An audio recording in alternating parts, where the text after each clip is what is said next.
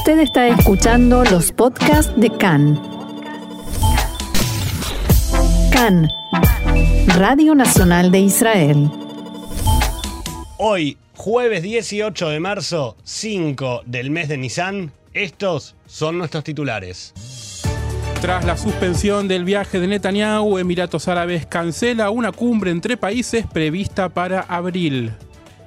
La Corte Suprema elimina el cupo de ingreso de israelíes al país. Tensión diplomática entre Rusia y Estados Unidos tras las declaraciones de Biden.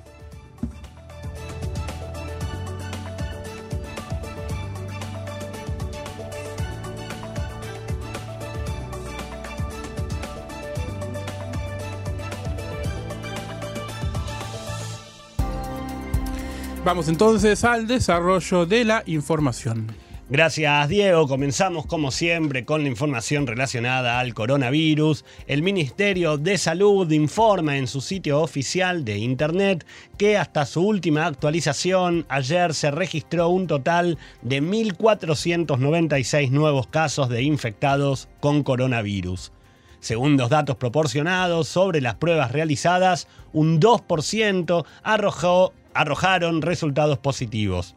Actualmente, Israel tiene más de 24.000 pacientes con el virus activo, de los cuales 579 se encuentran en estado grave y 196 de ellos requieren la asistencia de un respirador.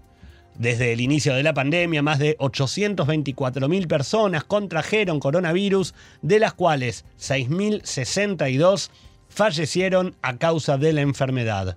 Respecto de la campaña de vacunación, ayer la cifra de vacunados con la primera dosis superó las 5.100.000 personas, mientras que más de 4.400.000 de ellas ya tienen su proceso de vacunación completo con la segunda dosis aplicada comienza a notarse una brecha cada vez más corta entre la cifra de vacunados en primera dosis y los vacunados de completos, los que recibieron ya las dos dosis.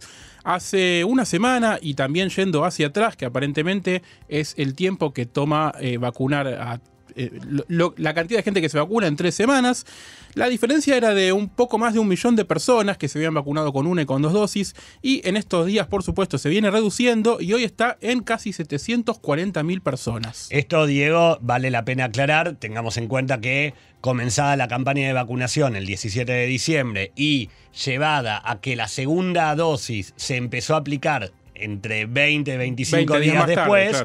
Entonces, ahora ya es, como se esperaba durante todo este tiempo, ya es lógico que la brecha se reduzca casi al máximo posible. Por supuesto, si bien hay, hay personas que no han, que deberían haber recibido la segunda dosis, que no la recibieron, los números se van a ir encontrando, son dos curvas que se van a achicar hasta llegar a, esperemos, cero. Exacto.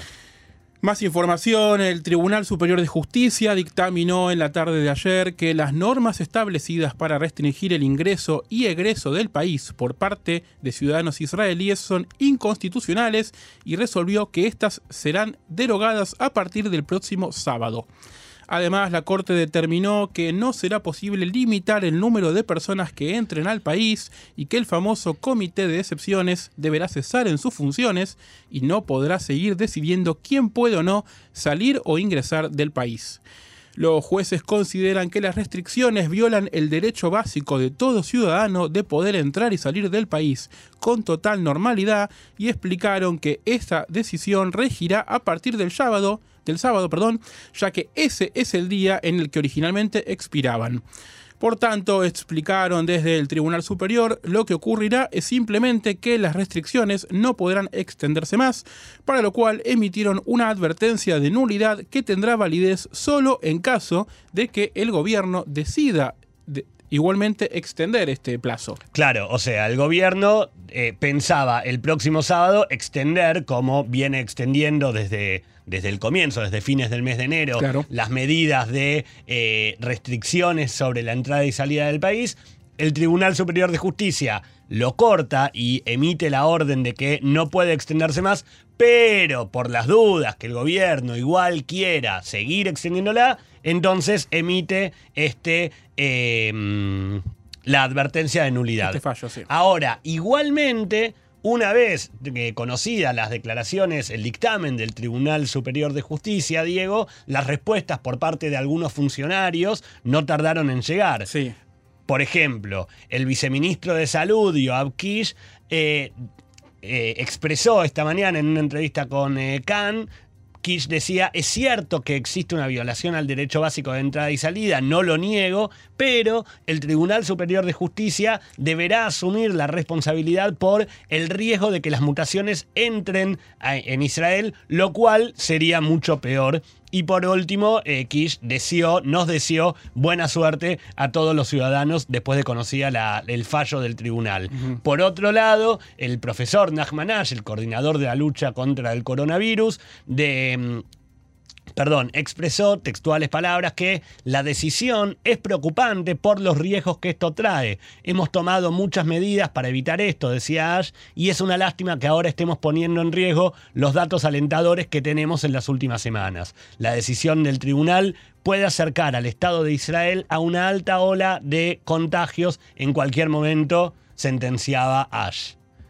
Seguimos con la información de coronavirus. En la noche de ayer se conoció la noticia acerca del ingreso al país de pasajeros contagiados por coronavirus. Se trata de siete personas que aterrizaron en Israel en la última hora del martes en un vuelo proveniente de Etiopía.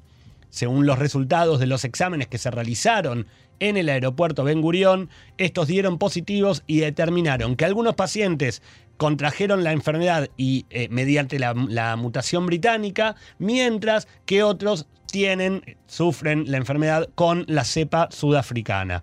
Fuentes del Ministerio de Salud indicaron que las siete personas se encuentran aisladas. Cambiamos de tema porque una semana después de haberse suspendido por cuarta vez el encuentro previsto entre el primer ministro Benjamin Netanyahu y el príncipe heredero Mohammed bin Zayed, los Emiratos Árabes Unidos suspendieron los planes para una cumbre en Abu Dhabi programada para abril que iba a incluir a Israel, a Estados Unidos y a otros países árabes. Sin dar más detalles, el ex ministro de Relaciones Exteriores emiratí Anwar Gargash publicó en Twitter: Los Emiratos Árabes Unidos no formarán parte de ninguna campaña electoral interna en Israel, ni ahora ni nunca. Hay que decir que Gargash renunció a su puesto como canciller, como encargado de las relaciones exteriores de Emiratos Árabes Unidos solamente hace un mes y que son declaraciones fuertes para alguien que hasta, hasta hace solo un mes estaba en la diplomacia. Recordemos que la semana pasada el encuentro entre Netanyahu y el príncipe heredero Bin Zayed fue suspendido por cuarta vez luego de que Jordania no aprobara a tiempo el permiso de uso de su espacio aéreo para el vuelo que iba a llevar al primer ministro a Abu Dhabi. Si bien hubo especulaciones dentro del propio Likud con que Netanyahu podría visitar los Emiratos esta semana, antes de las elecciones, el propio primer ministro lo negó esta mañana en una entrevista radial. Volvemos a cambiar el ángulo de la información. El gobierno anunció ayer el rescate económico de sus aerolíneas para ayudarlas a sobrellevar la crisis del coronavirus y mantener las operaciones en medio de una interrupción de viajes internacionales que ya lleva un año. Como parte del programa de asistencia financiera supervisado por el Ministerio de Finanzas, el gobierno comprará por adelantado pasajes de avión por un valor de 210, millones, 210 perdón, millones de dólares a la aerolínea de bandera El Al y a la subsidiaria Sandor. En un comunicado, el Ministerio de Finanzas informó que los pasajes son para el personal de seguridad de la aerolínea que se encuentra en los aeropuertos a los que volarán El Al y Sandor durante los próximos 20 años. La suma seguirá siendo la misma incluso si cambian los requisitos de seguridad. Según el ministerio, el gobierno planea ofrecer acuerdos de compra de pasajes a otras aerolíneas israelíes que transportan personal de seguridad en los próximos días. Recientemente el gobierno había ofrecido respaldar el 82,5% de un préstamo de 300 millones de dólares a la aerolínea a cambio de su nuevo propietario, Eli Rosenberg, perdón, de que el nuevo propietario, Eli Rosenberg, invierta más e implemente un plan para reducir costos.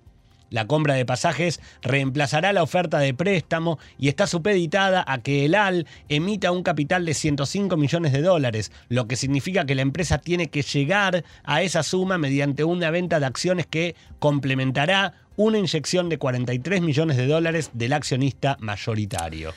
Otro tema, un adolescente de 14 años fue asesinado en la noche de ayer mientras se encontraba en su domicilio en la localidad de Kiryat Gat y según los investigadores, su propio padre es el autor del hecho. Por información que aporta la policía, el niño se encontraba en su habitación cuando, sin motivo aparente, el padre ingresó, lo apuñaló y luego huyó al bosque que se ubica detrás de la vivienda. En ese momento la madre llamó a las fuerzas de rescate que acudieron al lugar y encontraron al hombre luego de una búsqueda por las inmediaciones. Al parecer había más niños presentes en el lugar, pero no se informó si se trata de familiares o amigos del joven que fue atendido por médicos y trasladado en estado crítico al hospital Barzilai de Ashkelon, donde falleció minutos después de ingresar. En relación con el padre, se trata de un hombre de 37 años, empresario de la zona, que según los testimonios de vecinos siempre se había comportado de manera tranquila y gentil con todos. La investigación revela que nunca hubo denuncias previas contra el hombre que se encuentra detenido y hoy por la mañana fue trasladado para ser interrogado. Continuamos con la información relacionada a policiales. Casi dos semanas después del asesinato de un adolescente de 14 años en la localidad de Yaljulia, Mustafa Hamed, el joven que había resultado gravemente herido, recibió el alta médica. Recordarán, el caso tomó relevancia cuando dos personas que circulaban en un auto bajaron del mismo y dispararon contra los dos niños que se encontraban sentados en la puerta de una casa. Muhammad Adas resultó muerto en el momento, mientras que Hamed fue trasladado en estado crítico al hospital Meir de Kfar donde se mantuvo internado hasta hoy. En esta mañana, y rodeado de familiares y amigos, Hamed recibió el alta y pudo regresar a su hogar. Varios funcionarios y legisladores de Rusia expresaron preocupación e indignación por el incidente diplomático que generó una declaración del presidente de los Estados Unidos, Joe Biden. En una entrevista con la cadena ABC transmitida ayer, Biden respondió sí cuando se le preguntó si creía que el presidente ruso Vladimir Putin era un asesino. Biden también describió a Putin como alguien que no tiene alma y prometió que pagaría el precio por la presunta intromisión rusa en las elecciones presidenciales estadounidenses de 2020, algo que el Kremlin niega. Ayer por la tarde Rusia anunció que llamaba a su embajador en Washington de vuelta a Moscú para consultas. La portavoz del Ministerio de Relaciones Exteriores, María Zaharova, culpó a Estados Unidos por llevar las relaciones bilaterales a un callejón sin salida y agregó que estamos interesados en prevenir su degradación irreversible si los estadounidenses son conscientes de los riesgos asociados.